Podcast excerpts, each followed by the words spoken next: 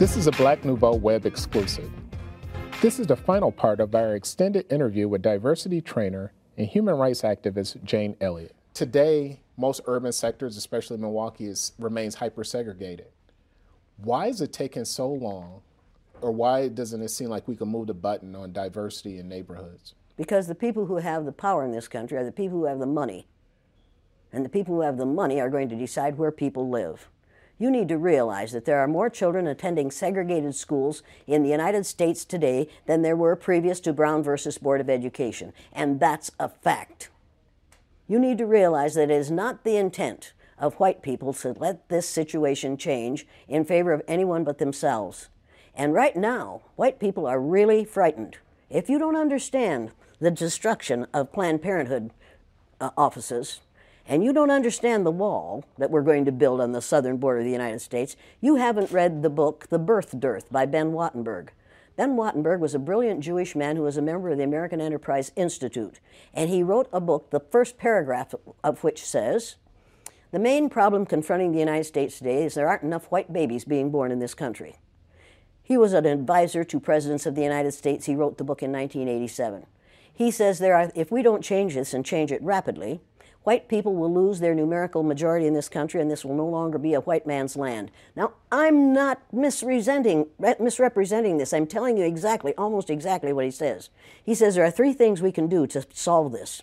Number one, we could pay women to have babies, as they have been doing in Western European nations for years. Then he says, and these are his words, not mine, unfortunately, we would have to pay women of all colors to have babies, so we don't want to do that. He says the second thing we could do is increase the number of legal immigrants that are allowed into this country every year. Then once again, he says, unfortunately, the vast majority of those wanting to come to this country today are people of color, so we don't want to do that. The third thing he says, and white men, women had better pay attention to this. 60% of the fetuses that are aborted every year are white. If we could keep that 60% alive, that would solve our birth dearth. Does that sound like racism to you? And if it doesn't, I want to know why it doesn't. If it doesn't, you don't understand what racism is.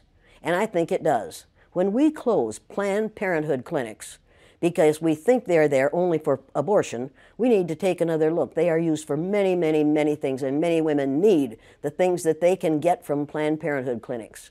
But we are willing to do away with all that good to avoid allowing white women to have control of their own bodies. Now, nobody had better tell one of my daughters or granddaughters what they can do with their body. You haven't that right. Now, it would be interesting if we were as concerned about sperm cells, wouldn't it? Um, I mean, we could take a whole lot of fun out of you boys' lives. Right. Uh, a, a, lot of people um, don't understand the trauma associated with race and racism. Can you talk a little bit about the trauma associated with? The trauma associated with it? Yeah. One of the main traumas is it tells white people that they are superior because of the lack of melanin in their skin. And then they find out suddenly that we've got a black president. That's traumatic. That's where the trauma is. Living a lie, finding out the truth is traumatic. Finding out now, recently, that within 30 years, white people will be in the numerical minority in this country is going to be traumatic. And that's the reason we have to solve this problem and we have to solve it now. I will ask folks tonight how many of you black folks want to get even with all white people? And that's what white people are quite certain blacks are going to want to do is get even with all white people. And nobody will raise their hand. And then I'll say, How many of you want to get even with one or two? Every hand will go up, and you know why, and so do I. White people are scared to death right now, particularly white males. They're scared to death that they are going to lose their power in the future. And they are. But if you want to get ready for the future, if you want to be treated well in the future, treat others well in the present. What we do in the present constructs the future. What we have done in the past, we can learn from that. And we'd better learn from that. Those who forget the mistakes of the past are doomed to repeat them. And when you read this book, you'll realize that that's exactly what we're doing. We're repeating the mistakes that we have made in the past because we aren't teaching about these mistakes in the present. We are not teaching history that is true. We aren't teaching social studies that is true. We aren't even teaching true geography, for God's sake. Have you seen the Mercator map recently? Have you seen that great big Greenland hanging down in the middle of that map like a ripe plum? And have you seen the legend at the bottom that says South America is actually nine times larger than Greenland? Were you aware of that? Most of those watching this program are not aware of that. You you mentioned the wall several times in the at first we heard several things about the wall first we mexico was going to pay for the wall and yeah but you need to know that 70% of what mr mr number 44 and a half said during that campaign wasn't true and the wall business wasn't true either if his mouth is moving his lips are moving he's probably lying you know that as well as i do he doesn't intend to build a wall we can't afford to build that wall. We have no business building that wall. We would be keeping Americans out of America. What's your question? the question on the wall is there's you know when you talk to people about the wall certain people about the wall. There's certain people for it certain people against it. The people who are for it what, what's their mindset? They're scared. They're afraid those people those immigrants are going to come over here and take their jobs. Let me tell you something. You can build a wall you can build a wall 50 feet tall and smart hispanics latinos smart Ecuadorians, smart others are going to tunnel under that wall and come up in their friend's house on the other side. You can build walls until hell freezes over. You will not keep that immigration from happening, and you'd better hope we don't keep that immigration from, from happening. We need those people. Do you know what will happen to the economy of this country if we take all the people who are brown skinned immigrants out of this country, if we send them back? Do you know what will happen to our economy? Do you know what will happen to farming in California? Do you know what will happen to the price of your fruit? Do you know how hard it will be to get a good avocado? Do you have any idea what will happen to this country's economy if all those brown skinned people go back to Mexico? I don't think we do. I don't think people have thought about that because they are being taught not to think. They are using a language, right now, we are using a language that includes words like extremism and ugly language about people who are different from ourselves. People are listening to those words. They aren't listening to the philosophy behind them. They aren't listening to core principles which this person has none of.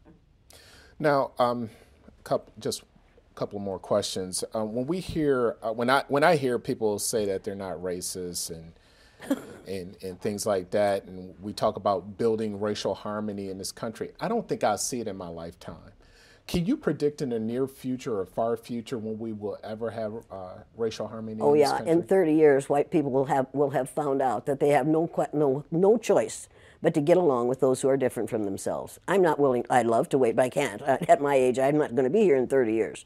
But we could change this situation if we chose to. During the, during the Second World War, we called the Japanese, and you'll pardon me, but this is what we called them: slant-eyed little yellow. Mm-hmm. Mm-hmm. We didn't say that about the Germans. After the war, we rebuilt Germany and Japan, and we get along beautifully with the Japanese.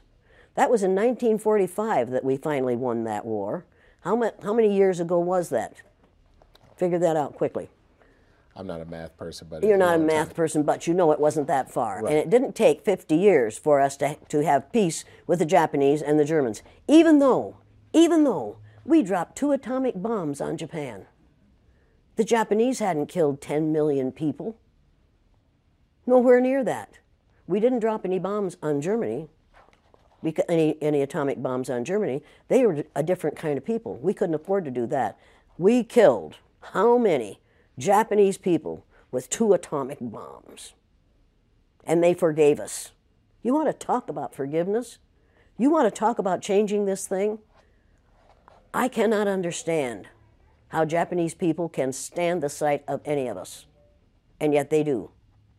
I cannot understand why black people who have been subjected to the ugliness that they've been subjected to in this country can get up every morning and go to work among us and not be absolutely furious.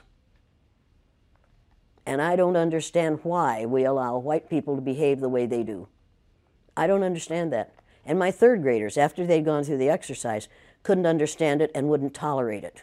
And when they went up to junior high and a junior high teacher used the N word, one of my, my former students said, If you're going to use that word, I'm going to go out in the hall until you stop using it because we don't use that word in this school.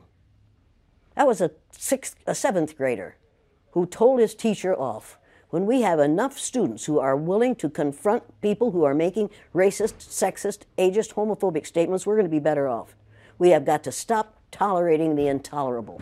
If it's intolerable for my black cousins, and every black person on this earth is one of my cousins, if it's intolerable for them, it's intolerable for me. I will not tolerate it. I will not tolerate it.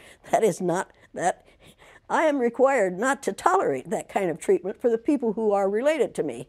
And that's every person on the face of the earth.